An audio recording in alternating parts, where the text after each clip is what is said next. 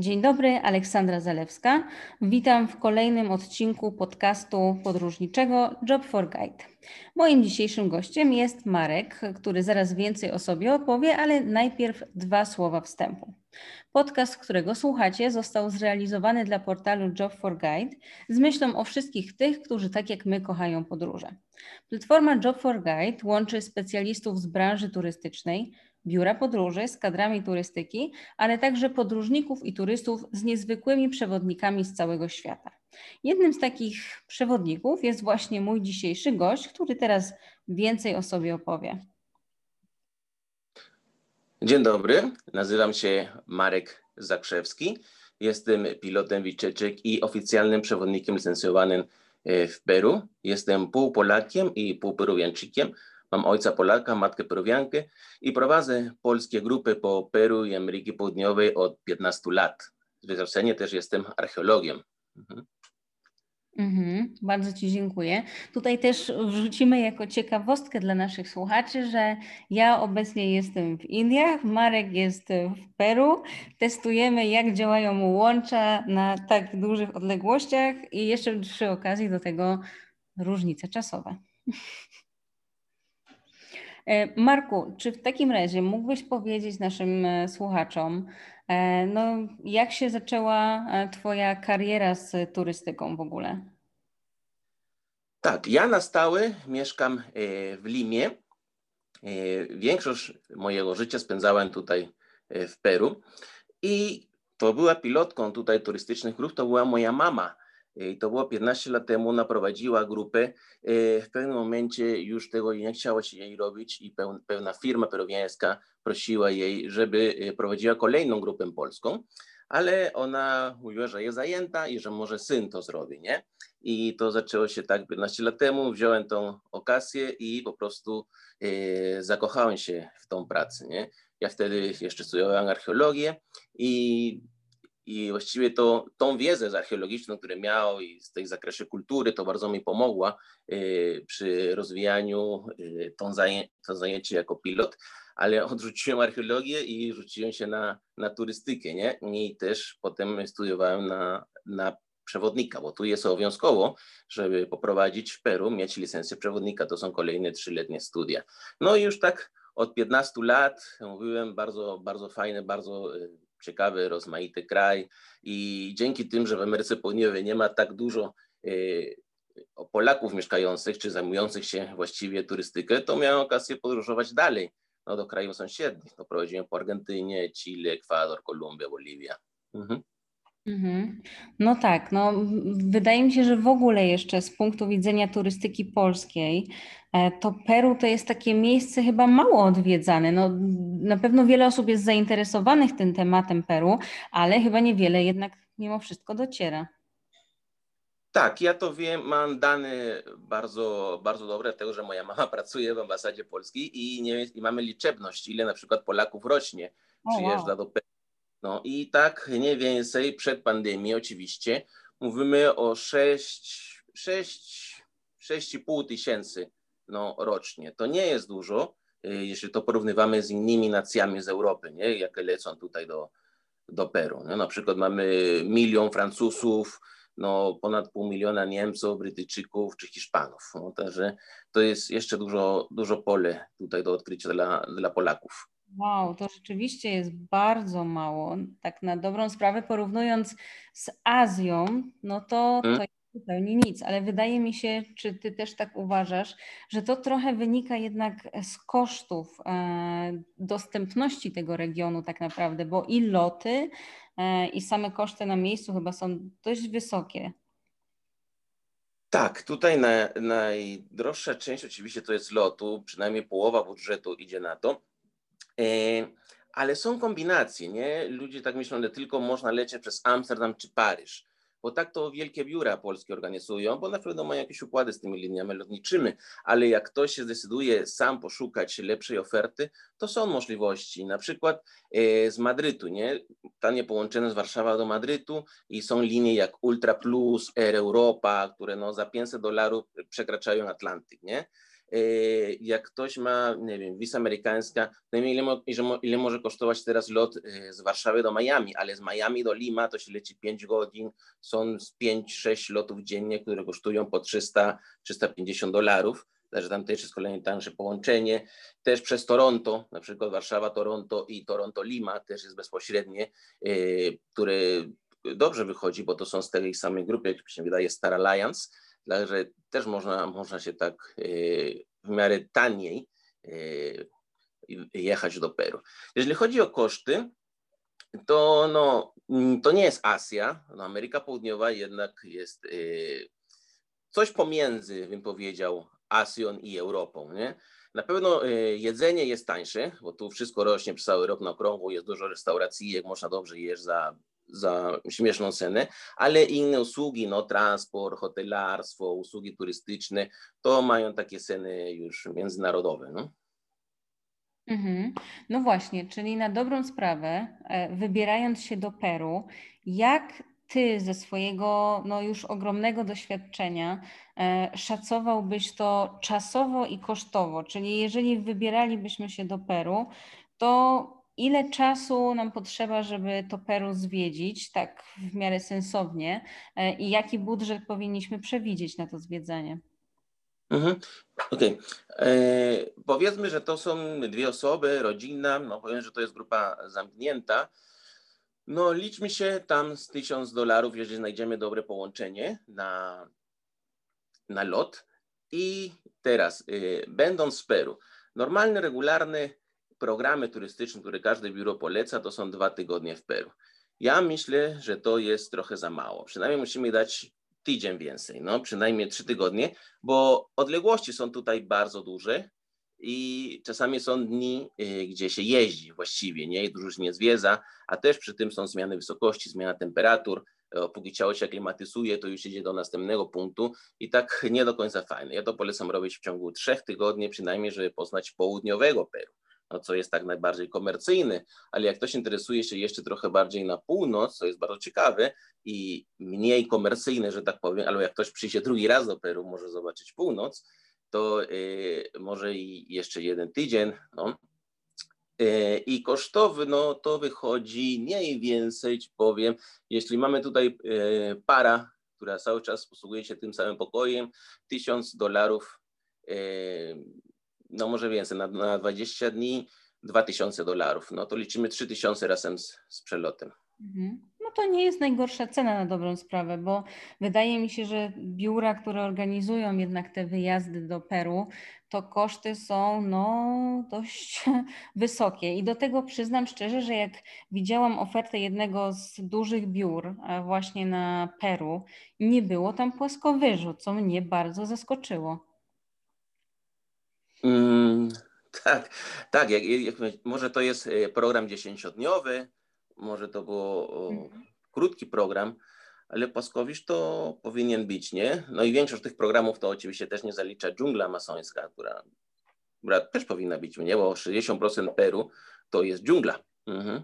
No właśnie, i też chyba mało kto sobie zdaje sprawę, a to jest jakby wytycznych dla turystów, jakie tam są wysokości. Tak naprawdę, że jadąc do Peru, no zdrowotnie nie jest to też dla każdego kierunek. Tak, tak. Są y, na przykład dla ludzi, którzy mają nadciśnienie, no, czy dużą nadwagę, problemy sercowe, astmy, y, to nie powinny, nie, nie jest polecany dla, dla tych osób, nie? I też trzeba mieć, y, to będziemy też dużo chodzić, nie? To dużo się chodzi po Peru. Trzeba mieć w miarę sprawnie fizycznie, żeby to wszędzie dotrzeć. O. Mhm. A powiedz, ty mhm. jako mm, archeolog, jakby nie było z wykształcenia, pewnie też z zamiłowania, czy mhm. uważasz, że no na dobrą sprawę, cóż, Peru to głównie wiedza archeologiczna, czy mm, co takiego ciekawego mogą się dowiedzieć e, turyści, podróżnicy odwiedzający Peru? No, Peru, e, jeśli chodzi o archeologię, to jest unikat na kontynencie południoamerykański, to tak, bo inne kraje z kontynentu nie mają takiego bogactwa historycznego, ale to jest tylko jedno. E, Peru na przykład w sobie zabiera 80% klimatów świata. Że kto mało wie, że na przykład w Peru jest bardzo duża pustynia. Jak mam grupy i jedziemy, jedziemy przez pustynię, to one mówią, że kurczę, to nie było w planach, to, to, nie, to nie jest Peru, nie? to jest gdzieś w Afryce.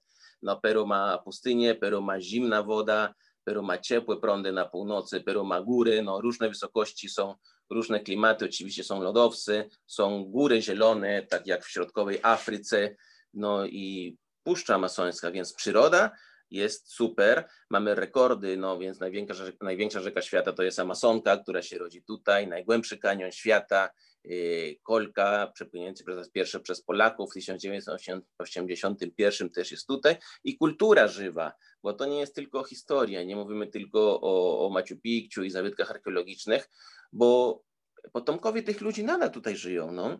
Nie są większość yy, w kraju, ale yy, jest kultura rdzenna, dużo i w Andach, i w dżungli, i można się spotkać e, z rdzenną ludzkością i zobaczyć, jak oni żyją nie? na co dzień. Także mhm. jest dużo. Mhm. W takim I razie... sporty ekstremalne też lubię, też można. Mhm. Turystyka jaki duży procent stanowi tak dla gospodarki na przykład Peru? Tak, 5% y, produktu brutto. Nie wiem dokładnie, jak to się mówi po polsku, tak się mówi brutto, brutto, tak? E, przepraszam za akcent, ja to na stałe mieszkam tutaj, no i przez ostatni rok za mało mówiłem po polsku, także mi się akcent hiszpański trochę e, wymiesza w rozmowie. 5% mniej więcej produktu brutto e, podchodzi od turystyki i turystyka zatrudnia w sposób pośredni lub bezpośredni 10% siły roboczej w Peru. Także to jest mhm. bardzo duży wkład w gospodarce i zatrudnia dużo ludzi. Mhm. No tak, ale w takim razie mm, z Twojego doświadczenia, bo myślę, że Peru to nie tylko te miejsca, które odwiedzasz z turystami, które na pewno taki turysta chciałby zobaczyć, bo oglądał program w telewizji, bo gdzieś tam czytał w książce, ale też masa miejsc, o których, no taki, tak jak powiedziałeś, na przykład pustynia, o których taki e, codzienny e, podróżnik nie do końca musi wiedzieć. Czy w takim razie mm, jest jakiś taki plan, który Ty byś polecał? Miejsca, które trzeba koniecznie zobaczyć w Peru. Mhm. O, jest, jest kilku. No i powiem Ci, no, loty zawsze są do Limy, nie? Lima to jest y, stolica i Lima to czasami jest takie miejsce zlekceważone, nie? Lima nocujemy i następny dzień lecimy dalej do Cusco. A Lima jest bardzo ciekawym miastem. Jest jedno z najładniejszych miast Ameryce Łacińskiej. To jest jedyna taka stolica, która jest bezpośrednio nad oceanem, ma super klimat i to jest stolica gastronomiczna kontynentu Tutaj się je jak nigdy w Amery nigdzie w Ameryce Południowej, szczególnie jak ktoś lubi kuchnię morska, ryby i owoce morza. Lima jest bez wątpienia jedno z najlepszych miejsc na, na świecie na taki rodzaj jedzenia. Nie? E, zazwyczaj e, grupy jadą na południe, bo pędzą do, do Cusco i Machu Picchu, ale jest drugi Peru, bo Lima jest w środku, który jest na północ i które bardzo mało ludzi e, dociera. Co mamy na, na północ od Limy, tak po kolei? Mamy Karal. E, niektórzy wiedzą, niektórzy nie, ale Karal to jest najstarsze stanowisko archeologiczne obu Ameryki. No, tam są piramidy, które są e, równe stare jak piramidy egipskie, mają 2008, było do, zaczęło to ją budować 2800 lat przed Chrystusem i to było e, takie miejsce, które było w użyciu przez tysiąc lat i te piramidy tam stoją. Dalej na północ to w kierunku gór Mamy Cordillera Blanca, to jest taki rezerwat narodowy, gdzie są najwyższe góry y, w Peru. Tam mamy same sześciotysięczników. No, najwyższy to jest Huascarán, który ma y, prawie 6800 metrów. To jest najwyższa góra y, na świecie w strefie międzyzwrotnikowej. Tam dużo trekkingów, niesamowitych krajobrazów. Dalej na północ to mamy pozostałości archeologiczne kultury Moci, piękne miasta zabytkowe, kolonialne jak Trujillo i na sam północ to są plaże, bardzo fajne, ciepłe plaże, tak jak w Kolumbii, w Ekwadorze. Znajdujemy tam na północy, gdzie można się zrelaksować. Później jadąc w głąb, dalej trzymając się północnym kierunkiem, to zobaczymy jak Andy zmieniają się w dżunglą. Bardzo ciekawe, tam są rezerwaty narodowe, największa bioróżnorodność i to kończy się dalej na wschodzie, oczywiście w dżungli amazońskiej, gdzie można rejsować w samej rzece albo po prostu spędzać kilka dni w lodżu w dżungli i przez rzekę na przykład docierasz do potrójnej granicy z Brazylią i z Kolumbią. Tam jest bardzo, bardzo ładnie, bardzo ciekawe. No. I później to można łączyć dalej nie? z Kolumbią czy z Brazylią. Na południe Peru to przy głównej trasy są takie boczne odjazdy, powiedzmy, jakaś wytwórnia, gdzie się produkuje nasz alkohol narodowy, Pisco, jakiś inny głęboki kanion, jezioro Titicaca można na przykład nocować w środku, na wyspach w jeziorze Titicaca. W Cusco są niekonieczne miasto, są małe osady, gdzie można mieszkać razem z chłopami i poznać ich kulturę. No także myślę, że to jest yy, tak najbardziej jeszcze nieznany Peru, nie? które jeszcze można odkryć. Mhm. Czy w takim razie Lima to, skoro wybrałeś się na miejsce zamieszkania, to jest twoje ulubione miejsce w Peru? Eee, powiedziałbym ci, że tak. powiedziałbym ci, że tak. Eee, jest takie miasto, jak ktoś na Buenos Aires i Rio, to jest akurat coś po środku, bo fajnie piszą. Lima była założona przez Hiszpanów, chociaż nie jest to do końca e, hiszpańskie miejsce w swoich korzeniach. E, robię tutaj taką, taką dodatkową informację wam daję, że Lima to jest jedna z siedem stolic świata, które jest E, zamieszkana bez przerwy przez ponad 2000 lat razem z Damaskiem, Jerozolimem, Rzym, Ateny, Kairo i Meksyk. To Lima jest takie stare miasto, że w samym mieście można spotkać pozostałości, które mają 4000 lat starości, nie? które e, mówią nam o obecności rozwoju cywilizacji w tej części e, Peru. Lubię ją ze względu na klimat. W Limie nigdy nie jest za ciepło, ani nigdy nie jest za zimno. Temperatura się waha między 15 a 30 stopni. Masz ocean naprzeciwko y, i plaży. Plaże fajne są poza miastem, ja trochę na północ, trochę na południe. Y, masz super jedzenie i architektura jest bardzo ciekawa, bo jest bardzo eklektyczna. Lima dzieli się w dzielnicach, które się opierają na dawne haciendy rolne i każda jest trochę inna pod względem architektury, koloru. Y, jest to naprawdę ciekawe y, miasto, nie? Ale najgorsze to jest trafik. No, trafik, jak się jeździ tutaj, to może, może w Indię właśnie tylko. Tutaj turyści tylko tak się jeździ w Indię albo w Kairze, nigdzie więcej. Hmm. No ale powiedz w takim razie, skoro tak mówisz o tej kuchni, że ona jest taka najlepsza w tym regionie i w ogóle, co takiego jest w niej wspaniałego? Hmm, może ktoś wie, co to jest ceviche? Ceviche to jest kawałki świeżej ryby oceanicznej. Y, Lima jest bardzo bogata y, w kuchni morskiej, dlatego że tutaj w Oceanie Spokojnym na wybrzeżu Chile i Peru, właściwie prawie całe wybrzeże Peru, bo ostatnie to, ostatnia część na północ jest ciepła, płynie prąd Humboldta, który pochodzi z Antarktydy. I 20, jest bardzo bogaty w rybach. 20% łowów świata pochodzi z prądu Humboldta. Czyli tu y, ryba jest bardzo dobra, świeża i tania. Nie? Ludzi, ludzie się dziwią, jak tania potrafi być tutaj y, ryba. No aż 5 zł kilogram dobrej, dobrej ryby potrafi kosztować w marketach w Limie.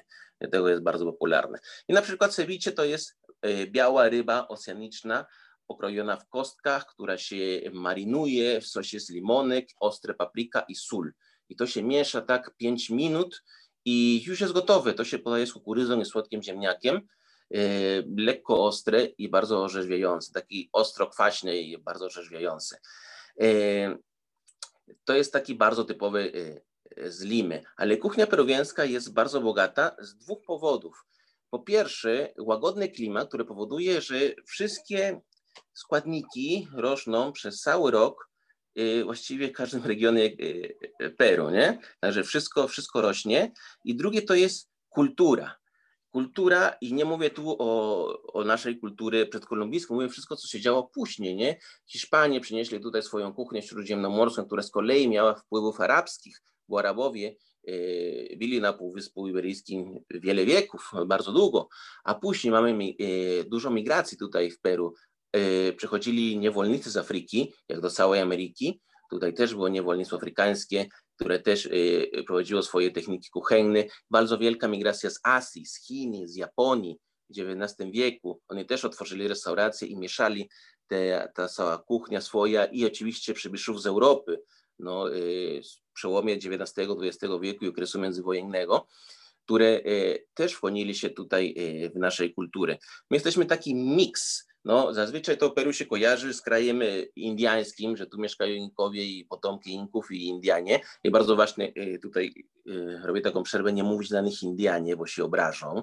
To mówi się, no mówimy do nich chłopi, nie? I tak powiem moje grup, nie, nie wymawiajcie to słowo przed nimi Indianie, bo to jest obraźliwe, bo to jest słowo nadawane tak na siłę przez Hiszpanów, nie? Oni są chłopami i mówimy do nich chłopów, to stanowi około 20% tak populacji naprawdę. A większość z nas ponad y, no, około 60%, to jesteśmy metisami, czyli mieszanka właśnie hiszpańsko-andyjska. Ale do tego to mamy około 10% ludności, które ma pochodzenia korzenia afrykańskiego, 5%, które ma korzenie azjatyckie i też białych, nie około 10% białych i to wszystko się miesza, czyli trudno tak określić, że ktoś jest albo nie jest z Peru. Nie? Mamy takie fajne przysłowie, że w Peru ten, kto nie ma z Indianina, to na pewno ma z Murzyna.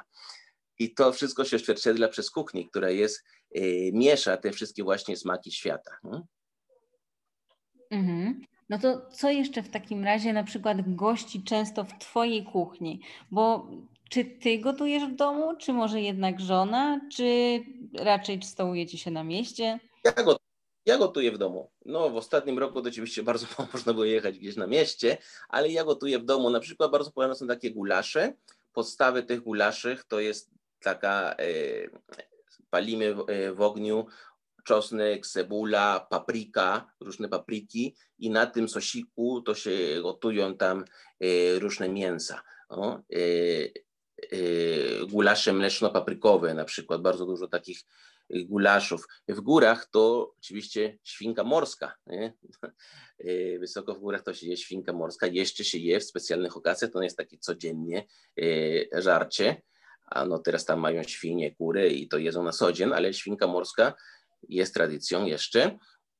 No i w dżungli tam różne mięsa dzikie, no podawane z tymi bananami e, na piecu i tam mleko kokosowe do tego. E, przyprawy są bardzo ciekawe, no. Przede wszystkim papryki różne. Mamy wielka odmiana, większą odmianę papryki. Oczywiście e, największy wybór ziemniaków. Nie? Mamy taki Instytut Ziemniaka, który wyliczył, że w Peru jest 3800 Y, gatunków ziemniaka. No nie wszystkie są y, pod hodowlę, ale jak idziesz do basaru, marketu, to przynajmniej muszą być tam 15-20 różnych odmian ziemniaka, nie? bo każdy ziemniak ma inną teksturę, inne smaki, nadaje się do innych dań, mm, innych potraw. Wow, mhm. rzeczywiście sporo ziemniaków trzeba przyznać. To trochę jak z ryżem w Azji, że na dobrą sprawę dla takiego białego człowieka to no, ryż to ryż, a tutaj po prostu każdy ryż e, nadaje się do innego dania. Ale to skoro wspomniałeś tą świnkę morską, bo myślę, że to jest jeden z takich tematów bardziej no, problematycznych, bo z jednej strony pewnie trafiają się osoby, które och, koniecznie chciałyby spróbować tego, a z drugiej strony no obrońcy praw zwierząt, coraz więcej mamy wegetarian, wegan, tak, którzy pewnie powiedzieli, no nie, nie, nie, to teraz już nie te czasy. I oczywiście to nie jest dla wszystkich. E, ja, jak jestem z grupą, to się to powie, że bo zazwyczaj to jemy w takich małych miejscowościach, gdzie można to zjeść, ale przy okazji można robić inne rzeczy, nie? Zobaczyć pole, jak ludzie żyją, spacerować, jak to jest chętny, to ja zabiorę do takiego miejsca, takiego domu, gdzie możemy tego spróbować. I tutaj jest ciekawa sprawa, bo najbardziej słynnie ta, te zdjęcia, gdzie jest całe takie zwierzę otwarte na talerzu, i to oczywiście każdego odraża, yy, ale oczywiście też można prosić częściej, nie? Można to w ćwiartkach yy, zjeść. Bardzo mało mięso, tak naprawdę, ale bardzo smaczne. To jest tak podobne smaku do kaczki. Pewnym momencie byłem w restauracji z grupą, gdzie był taki bufet z różnymi daniami z Andów. I były takie udeczka owijane w papierze aluminiowym. No. I ja wiedziałem, że to jest świnka morska. Ale powiedziałem turystom niektórym, że to jest kaczki, jak się pyta. Kaczki z jeziora Titicaca. No i jedli, powiedziałem, no kurczę, bardzo dobra kaczka, bardzo smaczna, nie? A jak później się dowiedzieli, że to jest świnka morska, to nie byli szli. Byli tak zdziwieni, że to może tak dobrze smakować, nie? Mm, no to przyznam Ci, że to trochę tak jak ja byłam z grupą w Kambodży e, i zatrzymaliśmy się przy drodze, bo w Kambodży, jak w wielu miejscach w Azji się je szczury. I też jak zobaczyli tego szczura na grillu, to wszyscy byli po prostu przerażeni. A jak przewodnik kupił i podzielił na kawałki, to każdy tego szczura skosztował i większość była zdziwiona, że jednak to jest jadalne. Ale wiedzieli, że jedzą to, czy ty później im powiedziałaś? Nie, nie. Powiem ci, że no, patrząc na ten grill, nie dało się stwierdzić, że to jest cokolwiek innego niż szczur. Naprawdę, no za kaczkę byś tego nie wziął. No ale w takim razie powiedz mi, bo mm, Peru no to jest takie miejsce, gdzie wszyscy na pewno przyjeżdżają, żeby skupić się na tej właśnie takiej przeszłości bardzo, bardzo odległej. Ale przecież e, no oprócz tego, to Peru też ma bogatą historię taką współczesną. Mhm. Tak, właśnie o, o tym, co, co mówiliśmy, nie? E, Peru był podbity przez Hiszpanów i właśnie w 1821 odzyska niepodległość czyli w tym roku skończymy 200 lat jako krajem niepodległym. Mhm. I ze względu na swoją pozycję nie, w środku kontynentu, to zawsze był taki y, centrum geopolityczne, no, że tak powiem, i były ciągle konflikty y, z sąsiadami, y, mieliśmy ciągłe wojny, z Chile bardzo krwawą swoim bicie. Było też miejsce, gdzie właśnie ludzie się spotkały z różnych stron świata jak się nie? ludzie z Afryki, ludzie z Azji, z Europy y, przyjechali tutaj do Peru. Y, Peru też w XX wieku, już w bardzo powszechnych czasach, y, jest znany niestety za ruchy terrorystyczne, nie? które były tutaj świetlisty szlacht, ruch rewolucyjny Tupac Amaru, który chcieli wprowadzać komunizm.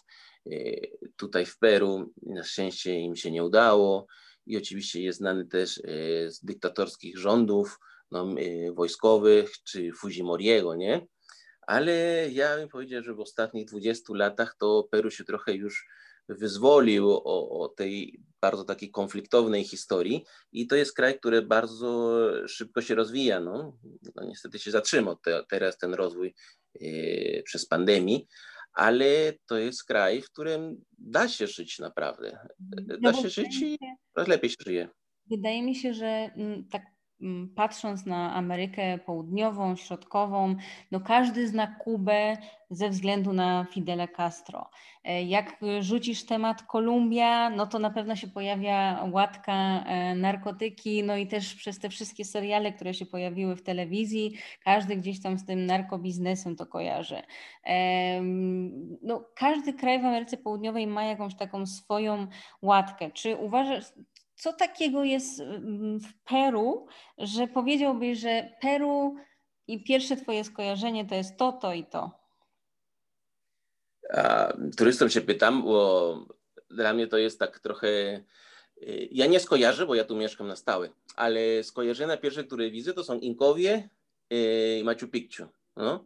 Inkowie, Machu Picchu i potem też liść koka, y, kultura, linie Nazca, Y, to, to, to, to. I kuchnia gdzieś już się, już się pojawia tam w kolejności, że, że tutaj się dobrze je.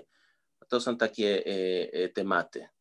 No właśnie, bo Naska to jest chyba taki temat, który hmm, on jest fascynujący z dwóch względów. Przeszłości i teraźniejszości, bo na dobrą sprawę przecież ilość prac jakichś e, właśnie tak jak Twoich, powiedzmy, archeologicznych, czy no, jak się ogląda te różne e, programy e, typu starożytni kosmici i tam po prostu jakieś hmm. te badania, które tam są prowadzone pod tym kątem właśnie udowodnienia tych wpływów różnych, co chwilę są przecież jakieś nowe teorie na ten temat. Dokładnie. Y, to jest ja to wytłumaczę w kilka sposobów. Po pierwsze, jak Hiszpanie się napotkali z takimi rzeczami, które nie potrafili rozumieć 500 lat temu, to oni się nawet nie starali rozumieć, ale ich to nie zaciekawiło. Oni postarali się tego zniszczyć, no, żeby to y, wyrzucić z pamięci y, ludziom. A jak później naukowcy przyjeżdżają w XIX-XX wieku, to już nie ma nic. Do Hiszpanii zajęli się tym, żeby już tego nic nie zostało, nie? E, drugie, nie ma takiego źródła e, pisemnego, no. E, nie ma taki alfabet, no. Więc to, to trudno też wytłumaczyć i też sposób myślenia jest inny.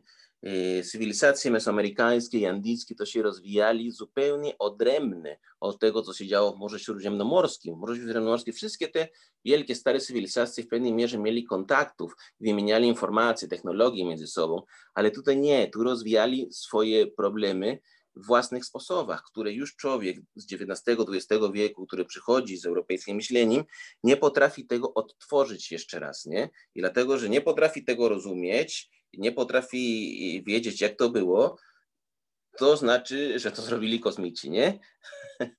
Czyli to taka, taka trochę duma europejska, że jeśli ja Europejczyk tego nie rozumiem, to znaczy, że nie jest ludzkie, nie? Ale są inne ludzie, inne cywilizacje, które tworzyli też kulturą w unikalnym sposób, który teraz może już nie, nie rozumiemy. I to jest fajne e, w Peru, bo to są ludzie, którzy przychodzą do Peru, to muszą być ludzie ciekawi świata, po pierwsze. To nie są ludzie, które idą się biczyć na plaży. Jak już myślę, że chcecie jechać do Peru, to znaczy, że jesteś ciekawym e, światem, nie? I Peru to jest fajne, bo jest taka kraina, gdzie zawsze masz więcej pytań niż odpowiedzi, nie? Jeszcze wszystko nie wiemy, jeszcze nie mamy odpowiedzi na wszystko. No i nie wiemy, czy kiedykolwiek będziemy mierzyć, e, mieć, przepraszam, ale to też otwiera e, myślenie e, turysta, bo każdy może już trochę patrząc na rzeczywistość w kontekście wyobrazić sobie, nie? I wtedy ta wyobraźnia idzie dalej. To jest to, co, co jest fajne dla turysta w Peru, nie? Że jeszcze nie jest wszystko otwarte, nie jest wszystko odkryte i może sobie wyobrazić i tworzyć no, e, swoje koncepty. No to prawda, że jednak na plażowanie do Peru chyba mało kto jeździ, e, więc więc na pewno wydaje mi się taki turysta, który jedzie do Peru, będzie chyba turystą świadomym. Jak to, jak to wynika z Twojego doświadczenia? Czy, czy ci turyści, którzy, podróżnicy, którzy przyjeżdżają do Ciebie, którzy razem z Tobą zwiedzają to Peru i, i e, wszystkie te tereny e, dookoła, czy oni mają dużą świadomość tego w ogóle, czym Peru jest? Tak, na szczęście tak, bo to nie jest pierwszy kierunek, oczywiście, bo wiemy, to jest daleko, to jest drogo, to są ludzie już y, starczy, wykształceni, które y, większość mi mówi, że to było marzenie ich życie, nie? że tam pracowali 15-20 lat, żeby to robić.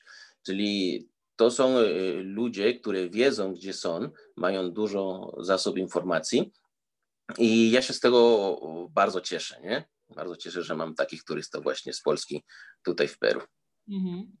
No ale na pewno z punktu widzenia jednak pracy pilota i przewodnika e, spotykasz się też e, z różnymi e, wyzwaniami. Czy są jakieś takie historie najstraszniejsze, najdziwniejsze, najśmieszniejsze, którymi mógłbyś się podzielić? Hmm. No, pierwsza rzecz, która mi tak, może wiez, ma, mają dużą wiedzę o, o Peru, nie, tak ogólnie, ale czasami tak dziwi trochę odległości, nie? Do tego nie są e, e, przygotowani, jak tutaj, jak tutaj się jeździ. I pytanie, które najczęściej słyszę, to jest, a daleko jeszcze? e, e, na przykład, no miałem, miałem z ludźmi, które mm, z, z kłopotów wysokościowych, nie? E, zemdleli, no na przykład. A, pamiętam teraz taki pan, miałem kiedyś taki fajny tour z domu wina no. I ten tour właśnie jechał z Limy poprzez winiarnie peruwiańskie, później miał jechać przez Boliwię do północnej Argentyny, do tych winiarni. I oczywiście e, po Limie i winiarnie było Cusco po drodze i Machu Picchu. I okazuje się, że to, to często mam, jak jestem pierwszą noc w wysokościach, nie śpię, bo o drugiej, trzeciej nad ranem ktoś puka do mnie do pokoju, że jakiś pan nie może, albo pani nie może oddychać. No. I to normalnie zawsze wołamy do lekarza, daje tam trochę dekstrosy we krwi i to i sprawa się rozwiązuje. Ale ten pan e, dzwoni do mnie, ja idę, zobaczę, patrzy na niego takie całe fioletowe, dzwonimy do lekarza, lekarz przyjdzie, bada go e, i każe mu się pytać, nie, bo lekarz nie mówi po hiszpańsku, czy on ma jakiś problem z płucami? Hmm? Pytam się pana, czy pan ma jakiś problem z płucami? A on mówi, no tak, proszę, mają tylko jedno płuco. I działa na 70%. O matko. Tak, to powiedziałem lekarzowi, lekarz powiedział, że on natychmiast musi wracać na poziomu morza, nie? Bo to zagraża życia, albo musi, a on się spierał, że musi to Machu Picchu zobaczyć i y, powiedział, że wtedy to musi kupić budkę tlenową, nie? I następny dzień rano to było poszukiwanie budki tlenowej i ten pan wchodził do Machu Picchu z budkiem tlenowym na plecu jak nurek. To był taki, taki górski nurek nie? Zobaczył to Machu Picchu i od razu wsadziliśmy go w samolocie i wyjechał dalej do Argentyny. Tam już spotkał grupę, nie? Już na, na niższych poziomach. To powiedzmy taki na, najśmieszniejsze, co, co mi się wydarzyło. Mhm. No a jak to wygląda jakby na, z komunikacją? No bo jesteś z punktu widzenia mojego zupełnie innym gościem, bo większość osób, z którymi rozmawiam, no to jednak są osoby pochodzenia polskiego, stricte polskiego, które no, znają często różne kraje, wyjeżdżają, osiadają w danym miejscu, e, ale no, nie są z tym krajem tak bezpośrednio związane przez krew i życie e, jak ty. E, ale powiedz, czy, czy ktoś, kto przyjeżdża do Peru i nie zna na przykład hiszpańskiego, poradzi sobie? Więc. Y są miejsca, Cusco na przykład, czy dzielnice turystyczne w Limie, gdzie poradzisz z angielskim. E, na lotnisko, jak złapiesz taksówkę do tych miejsc, poradzisz. No powiedzmy tam, no taki co trzeci, czwarty taksówkarz mówi po angielsku. Ale e, w restauracjach może jeszcze, ale na co dzień nie, nie poradzisz bez hiszpański, na pewno. Mhm. Mhm. A jak jest ewentualnie z internetem? No bo łączymy się, działa całkiem nieźle, no ale siłą rzeczy jesteś w Limie, to też trochę inaczej. A tak w ogóle na terenie e, Peru, e, jak to wygląda z całą tą technologią, zapleczem właśnie internetowym, telefonicznym?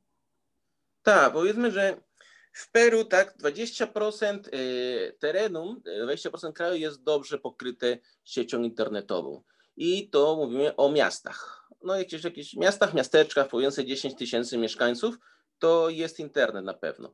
Ale są duże odległości między miejscami, no, kilkadziesiąt kilometrów, paręset kilometrów i jak tam nikt nie mieszka, to akurat w tych częściach e, może nie być. Ale jak jesteś, docierasz gdzieś, to jest. Mhm. Mhm. Tak to wygląda. Ale, ale powiedz, jak no, masz doświadczenie zarówno trochę z byciem w Polsce i z byciem tam.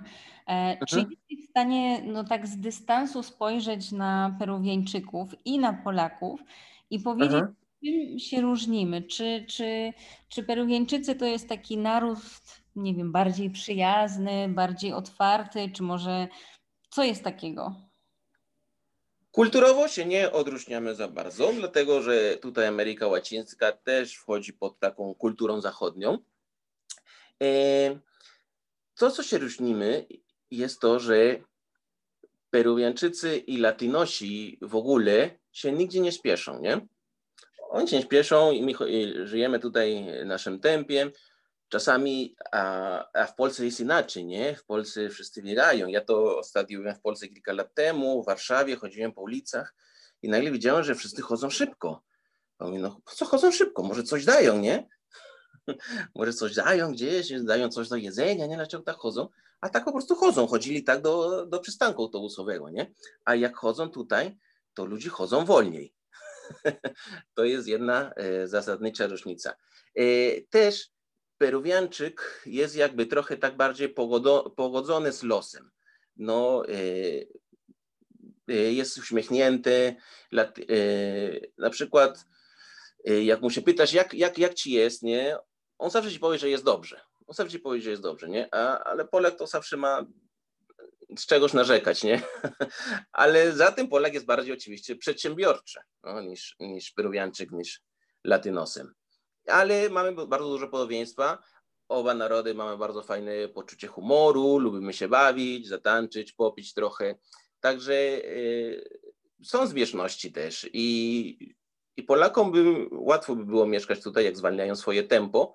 Y, myślę, że trudniej by było Peruwianczyka przeżyć w Polsce. Mm -hmm. A powiedz mhm. jeszcze, punktu widzenia osoby, która żyje w tym kraju, e, jak sobie radzisz i jak to widzisz, jeśli chodzi o system edukacji, e, służbę zdrowia, no takie rzeczy właśnie najbardziej dotykające Twojej codzienności. Jakby ktoś się nagle zdecydował, przenoszę się do Peru, znam hiszpański, będzie duży e, zmiana, duże zaskoczenie, czy będzie w miarę? Okay? Tutaj niestety wielki problem jest y, państwo i korupcja i to nie jest tylko Peru, to jest w ogóle cała Ameryka Łacińska. Ta klasa polityczna niestety zniszczyła i skorumpowała tu wszystko i jak chcesz mieć dobre usługi, to musisz wziąć usługi prywatne. Y, w szkolnictwie, w służbie zdrowia, nawet transportu, to lepiej y, wziąć prywatne usługi i to oczywiście trochę podraża, podraża wszystko, nie? Szkoły dobre są szkoły prywatne, dla których się płaci minimum 100 dolarów miesięcznie. No, są szkoły państwowe, większość dzieci chodzą do tych szkół państwowych, ale jak skończysz tę szkołę państwową, to masz bardzo małą szansę, żeby się dostać na wyższe studia do jakiegoś dobrego uniwersytetu tutaj czy e, za granicę, nie? E, służba zdrowia to też lepiej mieć taką e, swoją, nie? Istnieje taką państwową, ale nie jest to najlepiej.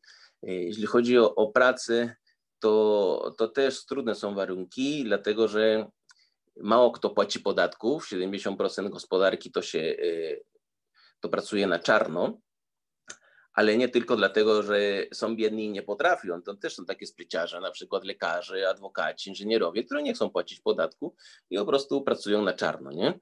I taki kraj, który ma taki mały zysk, powiedzmy, w budżecie, to bardzo mało robi dla swoich obywateli też. Także to, to jest taki hardcore, no. To jest taki hardcore życia w Ameryce Południowej.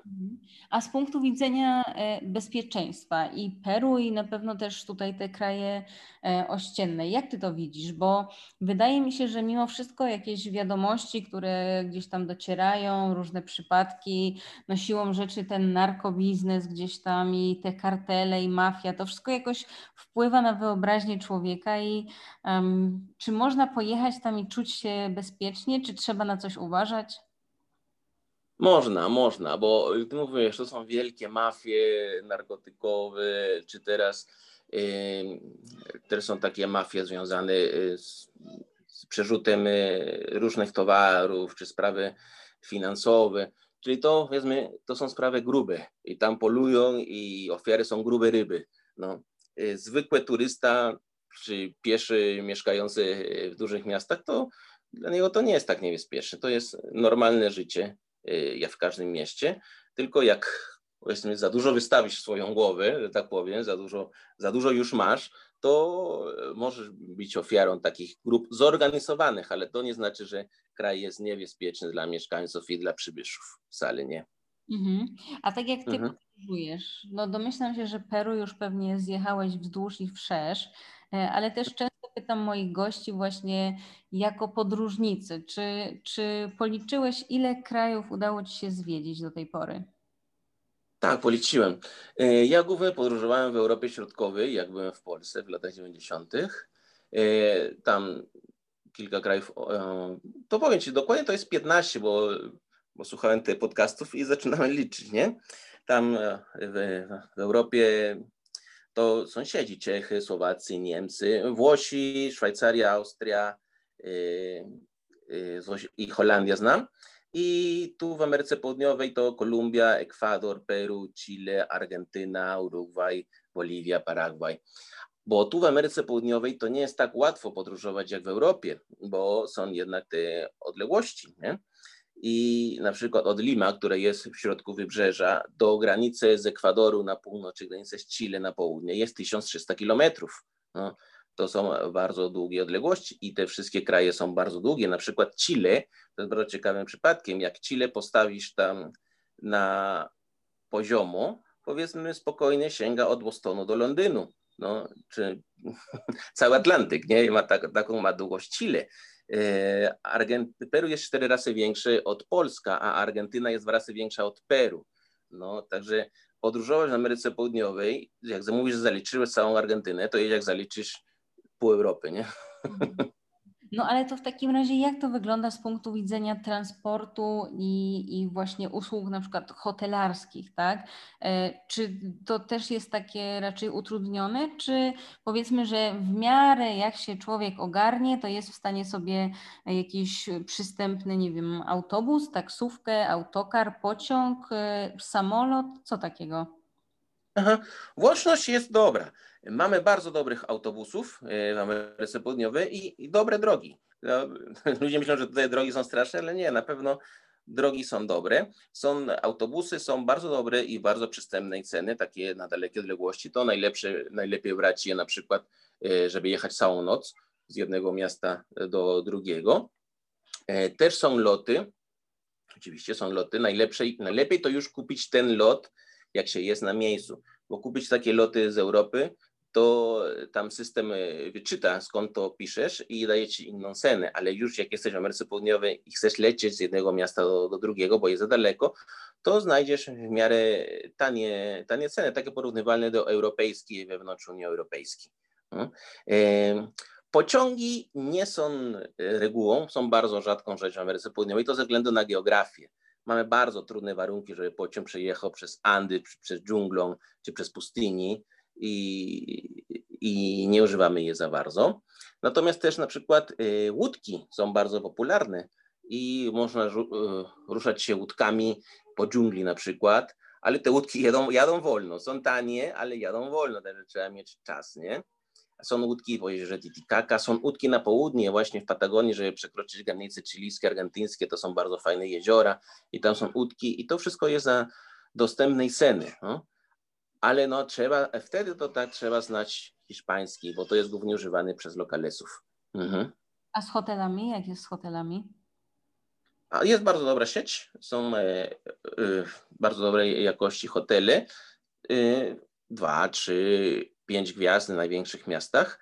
E, ceny to, to są porównywalne do europejskie, ale są takie hosteliki, gdzie za powiedzmy tam 8 dolarów już jest łóżko i, i to nie, można, nie trzeba zarezerwować, bo nie ma tak dużo ruchu, e, także to możesz wpaść w każdej chwili i znajdziesz miejsca. Mhm. A powiedz, jak ta e, sytuacja pandemiczna, która w tej chwili jest, e, przekłada się na sytuację w Peru, bo na pewno to jest takie miejsce, o którym nie słyszymy często w Polsce, i też jak ona siłą rzeczy wpłynęła na Twoją karierę? No, niestety pandemia dotknęła bardzo mocno Amerykę Południową w ogóle. W połowie roku tam, tu docierała w marcu, ale tak lipiec, sierpień, wrzesień to był okres, gdzie się patrzyło na statystykach światowych, to tutaj kraje latynoskie y, górowały, bo to odpowiadało właśnie naszą zimę. No taką śmieszną zimę, nie? Po 15-16 stopni, ale jednak jest więcej wilgoci w powietrzu też. To pomaga, żeby to się zatrzymało dłużej w powietrzu. E, I potem był taki okres łagodniejszy, a teraz jest taka druga fala. Mieliśmy taki lockdown bardzo restrykcyjny do lipca, Później ta e, gospodarka dali tam trochę ludzi odpocząć, oddychać, bo państwo nie wspomagało finansowo tak jak trzeba, więc dużo ludzi stracili pracę, więc trzeba było im darować ten czas. Także od lipca znowu otworzyli e, tą gospodarkę i od listopada to znowu zaczął taki przyrost. Jesteśmy teraz na, na drugiej fali. Przez parę miesięcy były otwarte lotów międzynarodowych, ale głównie y, między Ameryką Południową a Ameryką Północną, prawie z Europy nic. A w tym momencie, y, więc loty nie są zamknięte, ale jak ktoś chce przylecieć do Peru, to musi odbywać 14-dniową kwarantannę. No. Nawet jak przyjdzie na tydzień, to musi odbywać dwutygodniową kwarantannę. E, takie, takie są warunki, nie sprzyjają turystyki w tym momencie. Rząd niby kupił jakieś zastrzyki, ale jeszcze nie, nie zaczynamy zaszczepić.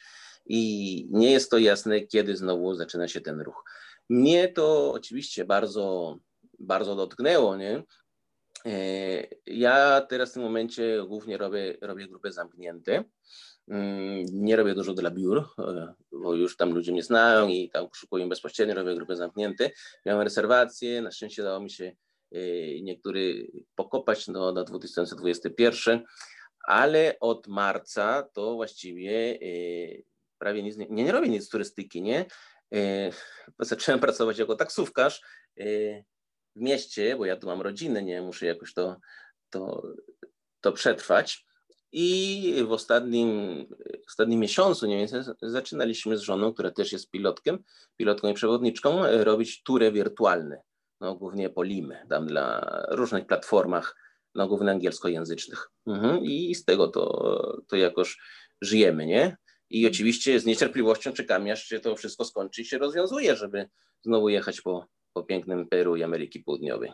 No pewnie. Czyli rozumiem, że widzisz przyszłość dla e, swojego zawodu. Widzę, widzę, widzę. Na pewno. Mhm. To wróci, wróci. W takim razie kończąc, czy mógłbyś e, naszym słuchaczom polecić jakieś pozycje książkowe, e, filmowe, które mogłyby im przybliżyć Peru? E, tak. Mogę na pewno polecać Mario Vargas Llosa. Mario Vargas Llosa to jest pisarz peruwiański, noblista w 2010 roku.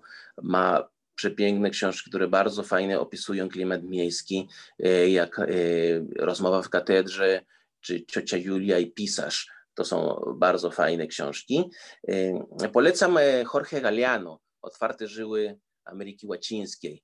Mm, polecam film peruwiański, nazywa się to Made in USA, jak po angielsku Made in USA. To jest film nagrany 20 lat temu, który opisze życie w takiej małej wspólnoty andyjskiej i jak świat zachodni do niej dociera. Bardzo ciekawy. I też e, film Dziennik motocyklowy, też jest bardzo dobry i daje, oddaje ten klimat tutaj południoamerykański, peruwiański bardzo dobrze. Mhm. No tak, no w dziennikach motocyklowych to chyba e, całą e, Amerykę Południową możemy jakoś tak e, zamknąć. Też o tym właśnie z Kasią Przygodzką ostatnio rozmawiałyśmy pod kątem Kuby. Mm, Kuba jest inna niż Ameryka Południowa, mi się wydaje. No tak, ale dzienniki motocyklowe siłą rzeczy się z nią wiążą. No tak, tak, tak. No. Super. W takim razie bardzo Ci dziękuję, e, Marku, za tą dzisiejszą rozmowę. E, ja szczerze powiedziawszy, mam nadzieję, e, bo Peru to jest tak ciekawy kraj, że gdybyśmy naprawdę mieli o nim porozmawiać, to nie starczyłoby nam czasu, ale że nasi słuchacze będą mieli jakieś pytania po dotarciu do tego podcastu, do tego odcinka, więc jeśli takowe się pojawią, to mam nadzieję, że znajdziesz chwilę, żeby na nie odpowiedzieć. No na pewno, na pewno. Bardzo, bardzo chcę odpowiadać na wszystkie pytania i, i żeby ludzie wszystko wiedzieli właśnie o, o Peru. Mhm. Słyszycie, no, w portalu Job for Guide można znaleźć naprawdę niesamowitych, fascynujących i pełnych wiedzy, ogromnego doświadczenia pilotów i przewodników. Także zapraszamy do portalu. Można się rejestrować za darmo, znaleźć i nawiązać współpracę z Markiem no i mam nadzieję, że w, tym roku jeszcze wybrać się na zwiedzanie Peru. Dzięki Marku, do usłyszenia. Dziękuję bardzo.